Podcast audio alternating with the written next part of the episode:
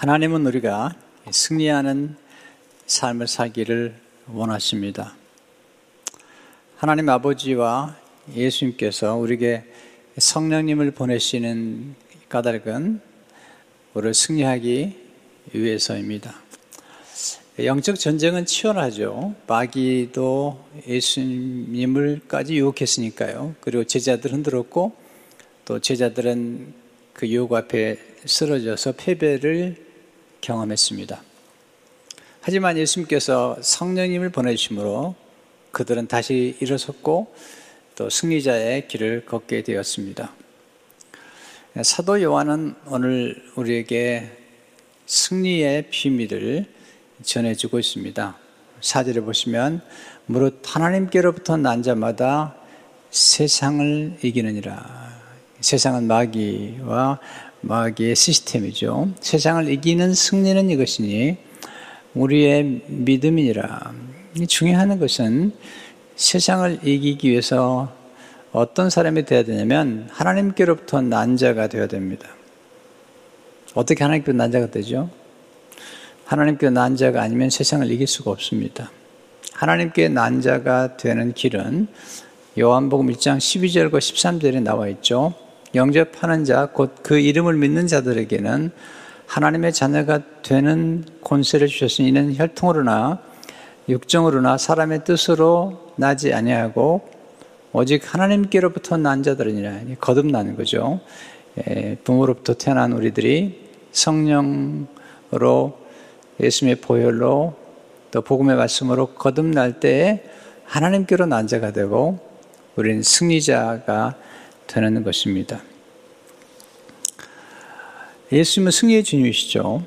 또 성령님은 승리의 영이십니다. 자, 그렇다면 우리가 어떻게 하면 승리할 수 있는지 또 어떤 은혜를 통해 승리할 수 있는지 오늘 사도 요한 우리에게 자세하게 가르쳐 주고 있습니다. 첫째로 믿음이 세상을 이기는 승리의 비결입니다. 마귀의 유혹과 마귀의 권세와 이 모든 것들을 이기는 비결은 믿음인 것입니다. 사절에 보시면 세상을 이기는 승리는 이것이니 우리의 믿음이니라. 자, 여기서 우리는 신념과 믿음을 좀 구분할 필요가 있죠. 신념은 사람이 스스로 만들어낸 것입니다. 믿음은 하나님의 선물에 속하는 것입니다. 네, 우리 신념을 폄하해서는 안 됩니다. 왜냐하면 신념만 가지고도 많은 목적을 성취하는 사람들을 만나잖아요. 하나님 믿지 않고 자신을 믿고 또 자기의 신념을 믿는 사람들 가운데 성공하고 성취하고 대단한 일을 이루는 사람들을 보게 되죠. 우리가 신념을 편하면 또 사실은 신념까지도 사실은 하나님께로부터 왔다고 볼 수도 있죠. 왜냐하면 모든 사람들은 사실 하나님의 형상으로 지음받은 사람들이기 때문에 예수님을 몰라도 일반 사람들에게까지도 하나님의 일반 은총이 있는 거죠. 그래서 그들은 신념만 가지고도 대단한 일을 하고 있는 것입니다. 스티브 잡스와 같은 인물은 그가 가진 신념을 가지고 놀라운 일을 만들었죠. 세상을 바꿔놔 버렸잖아요. 이렇게. 그러나 아쉬운 것은 스티브 잡스는 우리가 가지고 있는 믿음을 소용하지 못했죠. 우리는 믿음이죠. 믿음은 뭘 의미하죠? 믿음은 신뢰하는 대상이 있죠. 예수님이시죠. 신념은 자기를 믿는 거예요. 자기의 생각을 믿는 거예요. 근데 우리는 예수님을 믿는 것입니다. 또 우리 자신을 부인하면서 예수님을 믿는 것입니다. 이게 믿음인 것입니다. 그런데 중요한 것은 사도 요한이 그 당시에 거짓 믿음, 예, 가짜 믿음 또는 적그리스도 이단들이 어, 많이 등장한 것을 보았습니다. 그래서 그가 참된 믿음이 무엇인지에 대해서 오늘 말씀을 주고 있습니다. 우리는 반드시 알아야 되죠. 참된 믿음이 무엇인지를. 첫째, 참된 믿음은 예수님이 하나님의 아들이심을 믿는 것입니다. 예수님이 하나님의 아들이심을 믿는 것입니다. 사람들은 예수님을 그냥 뭐 위대한 스승 정도로 생각하는데요. 아니죠. 하나님의 아들이시죠. 오디를 보시면 예수께서 하나님의 아들이심을 믿는 자가 아니면 세상을 이기는 자가 누구냐? 자, 예수님이 하나님의 아들이시다는 사실은 예수님이 하나님이시라는 사실이죠. 자, C.S. 루이스는 그에게 주어진 지성을 가지고 하나님을 변증하는 데 사용했습니다. 훌륭한 지성인이죠. 단순한 기독교라는 책에서 그런 굉장히 놀라운 영적인 논리를 증거하기 시작합니다.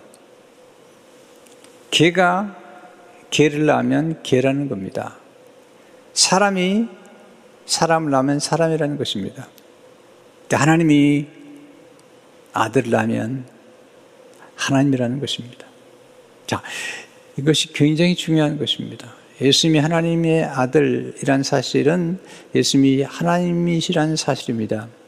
이게 왜 그토록 중요하냐면 예수님이 하나님, 곧 하나님의 아들이라는 사실을 알 때만이 예수님이 십자가에서 흘리신 그 보혈, 그 피가 얼마나 소중하며 예수님이 우리에게 주신 생수가 얼마나 귀중한가를 알기 때문이죠. 둘째, 참된 믿음은 예수님이 물과 피로 임하신 그리스도이심을 믿는 것입니다. 예수님이 물과 피로 임하셨다는 것을 믿는 거예요. 왜 이게 중요할까요? 그 당시에 영주주의자들이나 이신론자들이 나타나서 주장하기를 물질 세계는 악하다는 것입니다. 육신도 그렇기 때문에 육신은 물질로 만들어지기 때문에 악하다는 것입니다. 눈에 보이지 않은 영의 세계가 뭐 선하다는 것입니다. 극단적인 사람들은 이 육신은 악하기 때문에 네, 뭐 죄를 져도 상관이 없고 또 그런 극단적인 사람들을 때로는 어떤 사람들은 학대를 하기도 하고요. 자기 몸을. 그래서 그 당시에 아, 이단 가운데 이렇게 예수님이 육체로 오시지 않았다. 왜? 육체는 악한데, 물질은 악하기 때문에 예수님이 악한 육신을 입고 오실 수가 없다. 이렇게 주장했던 사람들이 있었던 거죠. 근데 사도 요한은 분명하게 말합니다. 예수님은 육신을 입고 오셔서 물과 피를 우리에게 주셨다는 것이죠. 요한일서 4장 1절에 3절을 보게 되면 사랑하는 자들아 영을 다 믿지 말고 영들이 하나님께 속하였나 분별하라 많은 거짓 선자가 세상에 나왔습니다. 이로써 너희가 하나님의 영을 알지니 곧 예수 그리스도께서 육체로 오신 것을 시인하는 영마다 하나님께 속한 것이요 예수를 시인하지 아니하는 영마다 하나님께 속한 것이 아니니 이것이 곧 적 그리스도의 영이니라.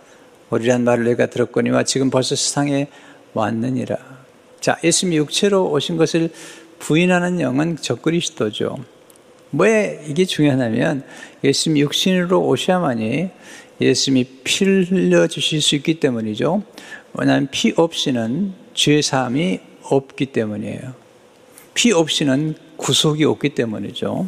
셋째, 참된 믿음은 예수님이 그리스도이심을 믿는 것입니다. 6절을 보시면 이는 물과 피로, 피로 임하신 이신 곧 예수 그리스도시라. 예수님은 이름이에요.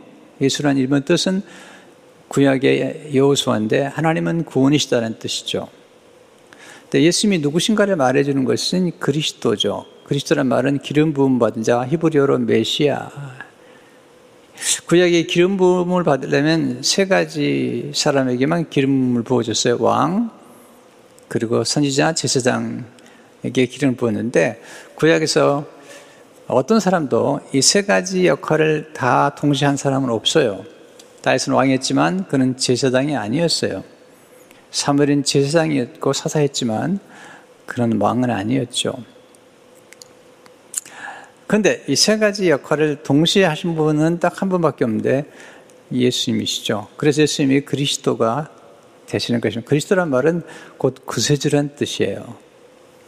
자, 우리 기독교인들은 뭘 믿느냐면 예수님이 그리스도 곧 구세주라고 믿는 것입니다.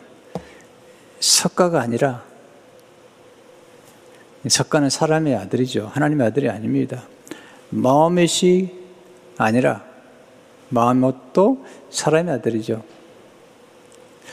예수님이 그리스도라는 것입니다. 예수님은 하나님이시면서 동시에 인간의 몸을 입고 오신 유일하신 하나님이시죠.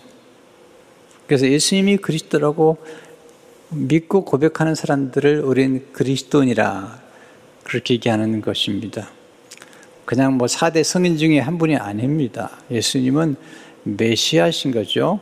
바울이 예수 믿고 바로 증거한 게 뭐죠? 사도행전 9장 22절을 보게 되면 사울이 힘을 얻어 더더 예수를 그리스도라 증언하여 예수를 그리스도라고 사도행 18장 5절을 보면 바울이 하나님의 말씀에 붙잡혀 유대인들에게 예수는 그리스도라고 밝히 증언하니 자 우리가 세례를 받을 때 고백이 뭐죠?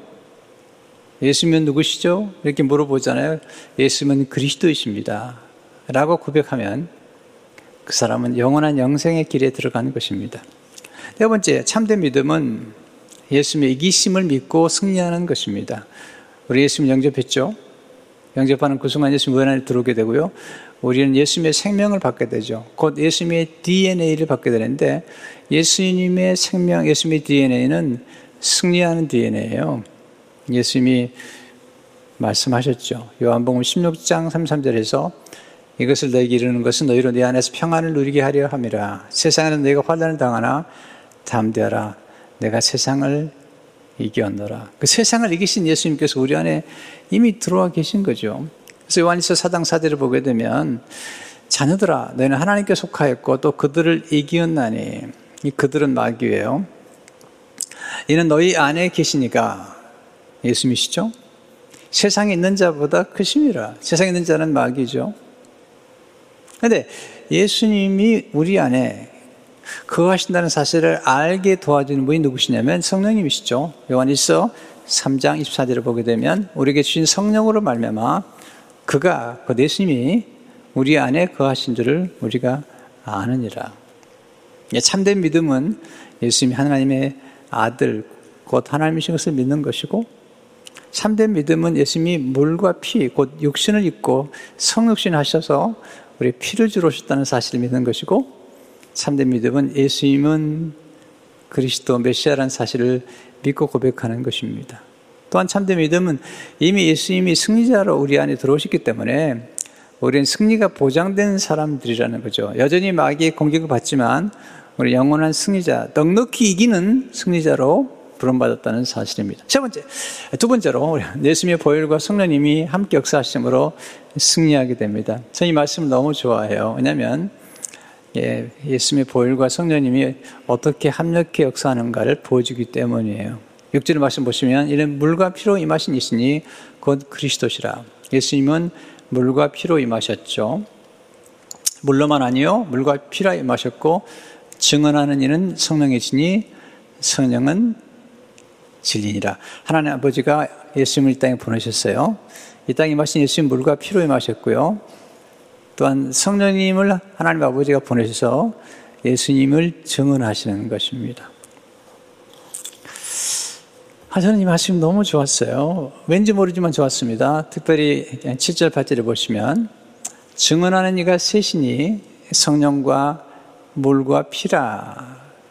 또한 이 셋은 합하여 하나니라.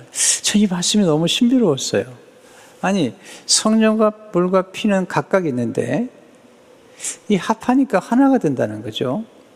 그러니까 삼일체 하나님과 같은 그런 모습을 보여주는 거예요. 성부와 성자와 성령 하나님은 각각 계시지만 하나시잖아요. 근데 성령과 물과 피가 셋인데 합하의 하나라는 것입니다. 그렇게 함으로써 예수님을 증거하고 있다는 것입니다. 그러니까 예수님의 피가 예수님을 증거하고 물이 예수님을 증거하고 성령께서 예수님을 증거하는 것입니다. 그리스도인들은 세상에 줄 수 없는 은혜를 받은 거고요. 세상에 알지 못하는 비밀스러운 진리를 아는 거예요. 그게 예수님의 피, 예수님의 물, 성령이시죠. 이 세상의 모든 식들은 이 땅을 떠나는 순간에 무용지물이 되고 말아요. 그러나 우리가 지금, 지금 배우고 알고 있는 지식은 영원한 지식인 거예요. 그래서 큰 축복을 받은 것입니다. 여기서 우리는 예수님의 피와 물과 성령이 연결된 것을 알면서 얼마나 예수님 피와 물과 성령이 고귀하고 우리에게 축복이 되는지 배우는 것이 필요하죠. 첫째로 예수님의 보혈을 인해 감사하셔야 돼요. 자, 사도 요한이 지금 요한 일서를 썼죠. 사도 요한은 요한복음을 썼고, 사도 요한은 요한 1서와 2서와 3서를 썼고, 요한 기시록을 썼죠. 그러니까 사도 요한이 자주 쓰는 표현이 어린 양이에요. 요한계시도 보면 어린 양에 대해서 많이 얘기하잖아요. 왜 어린 양을 얘기하죠? 어린 양으로 오셔야만이 6월절 어린 양으로 오셔야만이 그 어린 양의 그 몸에서 피를 흘려 주시기 때문이죠. 그래서 요한복음 1장 19절에 보게 되면 이튿날 요한이 예수께서 세계에 나오시는 보고 이르되 보라 세상 죄를 지고 가는 하나님의 어린 양이로다. 이건 피를 얘기하는 거예요. 어린 양에서 쏟아질 피를 이야기하고 있는 것입니다. 피 없이는 사함이 없어요. 자, 그래서 예수님 피가 얼마나 존귀한 피인지 또 어떤 일을 하시는지 배우고 싶습니다. 첫째, 예수님의 피는 우리를 죄를 정결케 하는 피예요. 이 세상에 우리의 죄를 정결케 하는 것은 아무것도 없어요. 오직 예수님의 피밖에 없어요. 요한의 7장 7절을 보게 되면 그가 빛 가운데 계신 것과 같이 우리들도 빛 가운데 행하면 우리가 서로 사귐이 있고 그 아들 예수의 피가 우리를 모든 죄에서 깨끗하게 하실 것이 모든 죄, 과거의 지은 죄와 현재의 지은 죄와 미래의 지을 죄까지도 모두 깨끗게 하시는 이 놀라운 은혜가 예수님의 보혈 안에 있습니다. 둘째 예수님의 피는 우리를 죄에서 자유케 한 피죠. 다 많은 사람들이 죄에 사로잡혀 있죠. 또 죄의 결과로 말미암은 두려움, 형벌에 대한 두려움, 수치심, 죄 때문에 찾아온 질투와 시기한 이런 여러 가지 감, 감정에 사로잡혀 있잖아요. 이런 것들로부터 자유케 하는 것은 예수님의 피죠. 요한계시 1장 5절을 보게 되면 우리를 사랑하사 그의 피로 우리 지에서 우리를 해방하셨고 셋째 예수님 피는 마귀를 물리치는 피입니다. 마귀가 제일 싫어하고 무서워하는 게 뭔지 아십니까? 네, 예수님의 보혈이죠. 요한계시록은 그 영적인 전쟁의 그 하나의 모습을 보여주죠. 옛뱀과 미가엘 천사가 함께 싸우면서 어, 또 성도들이 무엇으로 이 마귀를 이기는지가 나오는데 요한계시록 12장 11절을 보게 되면 또 우리 형제들이 어린 양의 피와 자기들이 증언하는 말씀으로 그를 이겼으니 자 보세요. 이 피, 예수는 피로 이긴 거예요. 또 말씀으로 이긴 겁니다. 제가 다음 주에 증거할 말씀이 성령의 검 하나님 말씀인데 내 말씀으로 마귀를 물리치는 거죠. 여기서 어린 양의 피가 마귀에게는 너무 두려운 하나님의 은총의 도구인 것을 보게 됩니다. 넷째, 예수님의 피는 세기를 열어준 피죠. 예수님이 십자가에 죽으시면서 네, 성소와 지성소를 가로막는 휘장을 쫙 찢어주셨어요. 그래서 우리로 하여금 그 피로 예수님께서 은혜의 보좌 앞으로 나아가도록 길을 열어주신 거예요. 예수님 육체가 찢어짐으로 말미암아 마태복음 20장 51절을 보게 되면 이 성소 휘장이 위로부터 아래까지 찢어져 둘이 되고 이 둘이 됐다는 뭐냐면 이 휘장이 찢어지면서 부약에는 대지상만 1년에 한 번 그것도 짐승의 피로가 들어간데 우리는 예수님 피로 이제는 지성소 안에 들어가서 하나님 은혜의 보좌 앞에 들어갈 수 있는 새롭고 살 길이 열린 것을 보게 됩니다. 성도 여러분, 예수님의 피는 용서의 피입니다. 복수의 피가 아니에요. 아벨의 피는 억울한 피예요. 하나님 앞에 나 좀 복수해달라고 그런 피예요. 그러나 예수님의 피는 용서의 피입니다. 예수의 피는 생명의 피죠. 예수님께서 요한복음 6장에서 내 피를 마신 자는 영생을 가졌다 그랬어요. 내 피를 마시는 자는 영생을 가졌고, 그러니까 예수님 피는 우리가 생명을 주는 피예요. 그것도 영원한 생명이죠. 예수님 피는 사랑의 피입니다. 우리를 사랑하셔서 자원하심으로 흘리신 피예요. 이 피는 고귀할 뿐만 아니라 사랑의 피죠. 또한 예수님 피는 순종의 피입니다. 하나님의 뜻을 이루기 위해서 끝까지 십자가에 죽기까지 순종하심으로 우리에게 흘린 피인 것이죠.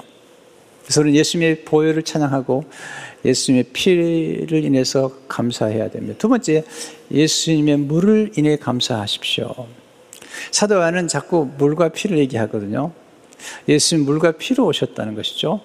예수님이 물과 피로 오신 것을 믿는 사람이 진짜 믿음을 가졌다는 거예요. 자, 예수님께서 물과 피로 오셨다는 것은 예수님이 피도 주시지만 물도 주신다는 겁니다. 자, 근데 여기서 이 예수님을 증거하는 것이 물과 피와 성령이라고 말했는데 이 물을 성경학자들은 예수님이 세례를 받으실 때 예수님이 물 세례를 받으실 때 세례 요한에게 세례를 받으시고 물에서 올라오실 때 하나님께서 하나님의 아들이심을 증언했기 때문에 여기 나오는 물은 세례를 의미한다라고 말합니다. 저도 네, 옳다고 생각합니다. 그러나 거기서만 머물 수 없어요. 왜냐하면 사도 요한이 사용하는 이 물을 좀 생각해 보셔야 돼요. 사도 요한이 쓰고 있는 물, 곧 예수님의 생애마다 등장하는 물을 보셔야 돼요. 자, 요한복음 1장은 보면요. 어린 양이 등장하죠. 왜냐하면 어린 양이 쏟아질 것이 나중에 19장에 보면은 피와 물을 쏟아줍니다. 예, 피와 물을 쏟아주죠. 근데 2장에 가면 예수님께서 가나오는 잔치에서 물을 포도주를 만드시죠. 자, 3장에 가면 물과 성령으로 거듭나야 된다고 니고데기 말씀하시죠. 4장에 가면 사마리아인에게 내가 주는 물을 마시는 자는 영원히 목마르지 아니할 것이요 그 속에서 솟아나는 샘물처럼 되리라 말씀하세요. 5장에 가면 예, 베데스다 연못가 곧그 연못의 물을 얘기를 하시죠. 6장에 가면 예수님께서 예, 예수님의 살과 피를 말씀하시면서 내 피는 참된 음료라고 말씀하세요. 7장에 가면 예수님께서 목마른 자는 내게로 오라. 내가 너희에게 생수를 주겠다는 거죠. 9장에 가면 실로암 연못가에 가서 한 번도 태어나서 보지 못했던 시각장애인에게 실로암 물에서 씻으면 낫는다고 말씀하시죠. 13장에 가면 예수님께서 제자들을 위해서 네, 물로 발을 씻겨 주십니다. 근데 13장 보면 그 물로 발을 씻긴다는 그 놀라운 것이 사실은 성화의 놀라운 진리를 담고 있는 것입니다. 19장에 가면 로마 병정이 예수님의 옆구리를 찌르을 때 물과 피가 쏟아지는 것을 보게 됩니다. 그런 면에서 이 물은 예수님과의 놀라운 관계를 가지고 있고 예수님이 물을 우리에게 주신 놀라운 비밀이 담겨 있습니다. 아까 뱉어서는 예, 가나 혼인 잔치에서 예수님께서 물을 포도주로 만들어 주셨고 예수님의 성찬을 통해서 포도주를 피로 만들어 주셨다. 그렇게 말씀해요. 굉장히 놀라운 통찰이에요. 제가 좀 읽어 드릴까요? 포도주를 피로 만드심. 가나 혼인 잔치에서 예수님 물로 포도주를 바꾸셨다. 치유의 만찬에서 예수님은 포도주 잔을 들고 이렇게 말씀하셨다. 이것은 죄 사함을 얻게 하려고 많은 사람을 우회하려는 바 나의 피 곧 언약의 피니라. 십자가에 달리기 전날 저녁 예수님 보통의 포도주 한 잔을 한없이 깊은 은혜의 잔으로 바꾸셨다. 그분은 포도에서 난 것을 가지고 아담에서 요한계시로 이르까지 범해진 모든 죄를 용서하는 도구를 삼으셨던 것이다. 그게 뭐죠? 예수님의 보혈이죠. 이 차원이 굉장히 놀라운 거죠. 물에서 포도주도 굉장히 차원인데 이 포도주가 예수님의 보혈이 되고 그 보혈이 아담에서 요한계시까지 지은 모든 죄를 용서하는 하나님의 은혜의 수단이 되었다는 것입니다. 놀라운 역사인 것을 보게 됩니다. 근데 거기서 멈추지 않아요. 조금 더 나아가야 됩니다. 왜냐하면 예수님이 말씀하신 물의 또 하나의 의미는 말씀이 물이라는 거예요. 요한복음 15장 3절에 보면 내가 너희 내가 일러준 말로 이미 깨끗해졌으니 생수 중 하나가 말씀의 생수라는 거죠. 이 사실은 바울이 에베소장 26절에서 이렇게 말씀하죠. 이는 곧 물로 씻어 말씀으로 깨끗하게 하사 항상 하나님 말씀 이렇게 병행적으로 가면서 설명을 하는 거죠. 물로 씻어 말씀으로 깨끗하게 해서 거룩하게 하시고. 그러니까 예수님의 보혈이 우리를 정결케 하면서 동시에 말씀의 생수가 우리를 거룩하게 하시는 것이죠.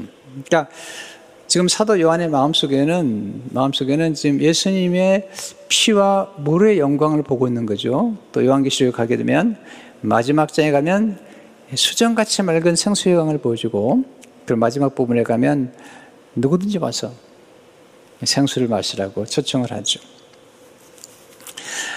때문에 놀라운 은혜가 바로 이 생수 안에 담겨 있습니다. 그런데 예수님께서 우리에게 주신 그 놀라운 비밀은 성령을 보내주심으로 우리에게 생수의 강을 또 흐르게 하셨다는 것입니다. 세 번째, 성령님에 감사하십시오. 7절 8절 보시면 증언하는 이가 셋이니 성령과 물과 피라 또 이 셋은 합하여 하나니라. 성령님은 오셔서 예수님을 증언하시죠. 그리고 성령님은 진리의 영이시지만 예수님을 진리라고 말씀하시죠.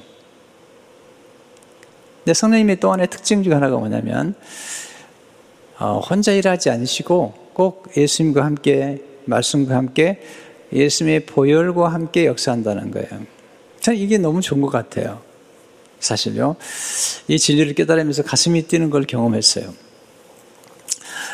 아, 출애굽기에 보면 놀라운 역사가 전가있다죠. 출애굽기 12장에 보게 되면 어린 양이 피를 흘림으로 이스라엘 민족들이 해방을 하죠. 자유케 되죠. 근데 또 하나 스토리가 나오죠. 출애굽기 17장에 가면 하나님 반석에서 물을 내어주세요. 반석을 치라. 근데 성경에 보면 이 반석은 누구냐면 예수님이라는 거예요. 근데 이 반석에서 물을 쳤, 반석을 쳤더니 생수광이 흘러나오는 거죠. 얼마나 많이 나왔는지요. 시편 78편 15절 16절에 이렇게 말씀하고 있어요. 광에서 반석을 쪼개시고 매우 깊은 곳에서 나오는 물처럼 흡족하게 마시게 하셨으며 또 바위에서 시내를 내사 물이 강같이 흐르 게 하신 거예요. 아, 놀라운 거죠. 그러니까 이스라엘 백성들의 전승에 하면 이 반석이 광야에서 이스라엘 백성들을 따라다녔다는 거예요. 시편 105편 41절을 보니까 반석을 여신즉 물이 흘러나와 마른 땅에 강같이 흘렀어요. 하나님의 역사, 하나님 풍성하신 분이세요. 먼저 피를 주시고 그리고 물을 주신 것입니다. 근데 이 반석이 누구죠? 네, 고린도 10장 4절을 보세요. 다 같은 신령한 음료를 마셨으니 이는 그들을 따른 신령한 반석으로도 마셨으며 그 반석은 곧 그리스도시라.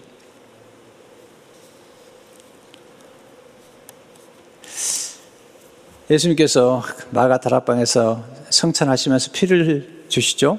살과 피를. 근데 바로 그 마가의 다락방에서 성령이 마시잖아요. 그러니까 항상 예수님의 피와 성령이 같이 역사하는 것을 많이 경험하게 돼요. 아, 뭐 요즘은 제가 설교학 그런 세미나를 잘 못하는데 옛날에 목회자들에게 설교학 세미나를 할 때마다 비유를 말씀했어요. 하나님 말씀은 잘 만들어지는 비빔밥 같다. 근데 비빔밥에는 반드시 두 가지가 들어가야 되는데 하나는 참기름이 들어가야 되고 또 하나는 네, 빨간 고추에 들어가야 된다. 이게 상징으로 얘기하는 거예요. 네. 그래서 제가 목사님들에게 부탁했죠. 설교를 한다면 반드시 예수님의 보혈, 네, 고추장 같은 예수님의 보혈이 붉은 보혈이 들어가야 되고 참기름 같은 성령의 기름 부으심 없이는 하나님의 말씀이 살아 역사할 수가 없다는 거죠. 반드시 두 개가 들어가야 된다. 네, 어떤 말씀을 든 간에 예수님의 보혈과 성령의 기름 부심이 없는 설교는 사람을 살릴 수 없다. 네, 사람을 살리는 것은 보혈이고 사람을 살리는 것은 성령의 역사이기 때문에 그리고 그렇게 만들어진 말씀, 복음의 말씀이 사람을 살리기 때문인 것이죠. 하나님 연합하 일하신 것을 기뻐하세요. 7절 8절 보세요. 정은한 이가 셋이니 성령과 물과 피라 또한 이 세상 합하여 하나이니라. 하나님은 연합해서 일하시는 분이세요. 혼자 독단적으로 일하는 걸 좋아하지 않으세요. 그래서 교회는 언제나 공동체입니다. 성부와 성자와 성령의 공동체인 것처럼 또 하나님 일하실 때 물과 피와 성령이 함께 일하시는 것처럼 교회는 늘 더불어 일하는 것입니다. 자, 이 물과 피와 성령의 생수가 함께 역사하는 곳이 또 어딜까요? 교회예요, 교회. 저는 영광을 받습니다. 교회는 그리스도의 몸인데 그리스도의 몸에서 흘러나오는 게 보혈이고 그리고 생수인데 이 생수 속에는 말씀의 생수가 있고 또한 성령의 생수가 있는 것입니다. 요한문 7장에 보게 되면 생수의 강을 얘기하는데 복수예요. streams of living water라고 되어 있고요. 또 어떤 번역에는 rivers 복수예요. rivers of living water라고 그랬어요. 제가 또 한 번은 이사야 12장 3절에 읽다가 너무 은혜를 받았어요. 그러면 너희가 기쁨으로 구원의 우물들에서 wells of salvation 복수예요. 우물들에서 물을 기르리로다. 자, 하나님께서 우리에게 주시는 구원의 우물들은 세 가지죠. 보혈의 생수, 보혈의 우물과 말씀의 생수, 말씀 우물과 성령의 우물, 성령의 생수 통해서 물을 기르게 되는데 이 놀라운 은혜가 차고 넘치는 거죠. 하나님의 나라는 풍성한 나라고 풍부한 나라고 충만한 나라죠. 그래서 교회가 왜 중요하냐면 여러분 교회는 그리스도의 몸이에요. 그리스도의 몸에서만 흘러나올 수 있는 세상에 줄 수 없어요 이것은요. 보혈의 생수와 말씀의 생수와 성령의 생수가 교회에서만 줄 수 있는 것이죠. 교회를 함부로 폄하하면 안 됩니다. 또 교회를 비방해서도 안 되죠. 교회는 영광스러운 그리스도의 몸이죠. 모든 만물을 충만케 하는 것이죠. 그래서 에베소 1장 22절 3절을 보게 되면 또 만물을 그의 발 아래에 복종하게 하시고 그를 만물 위에 교회의 머리로 삼으셨느니라. 교회는 그의 몸이니 만물에서 만물을 충만하게 하신 이에. 근데 교회는 늘 풍부식 있어야 돼요.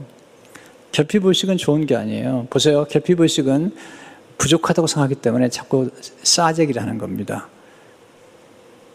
그리고 그냥 이렇게 엉켜지죠. 뿐만 아니라 다른 사람 것까지 빼앗아서 결핍하니까 내 걸로 만듭니다. 무서운 세계가 되는 거죠. 풍부식을 갖게 되면 나눠줍니다. 베풀어줍니다. 놀라웠게 이렇게 나눈 중에 더 놀라운 역사 나타나죠. 오병이의 기적 같은 역사가 나타나고요. 사라복가부가 엘리야를 공개했는데 그 나눈 것 때문에 3년 6개월 동안 더 놀라운 축복을 받는 거죠. 이게 하나님 나라의 원리예요. 이 풍부함의 원리죠. 하나님의 교회는 그것을 나눠주고 베풀어 주는 것이에요. 그러면 더 잘 되는 것이죠. 그래서 누가복음 6장 38절에 오면 주라 그리하면 너에게 줄 것이니 또 부위되어 누르고 흔들어 넘치도록 하여 너에게 안겨주리라. 너가 헤아리는 그 헤아림으로 너도 헤아림을 받을 것이니라. 성도 여러분, 이게 하나님의 나라입니다. 하나님 나라는 주고 베풀고 섬기고 또 하나님께 드림이 있을 때 놀라운 풍성한 역사가 나타나는 것입니다. 옮겨진다고 윤택해지는 게 아닙니다. 예수님은 다 주셨잖아요. 예수님은 모든 걸다 주셨잖아요.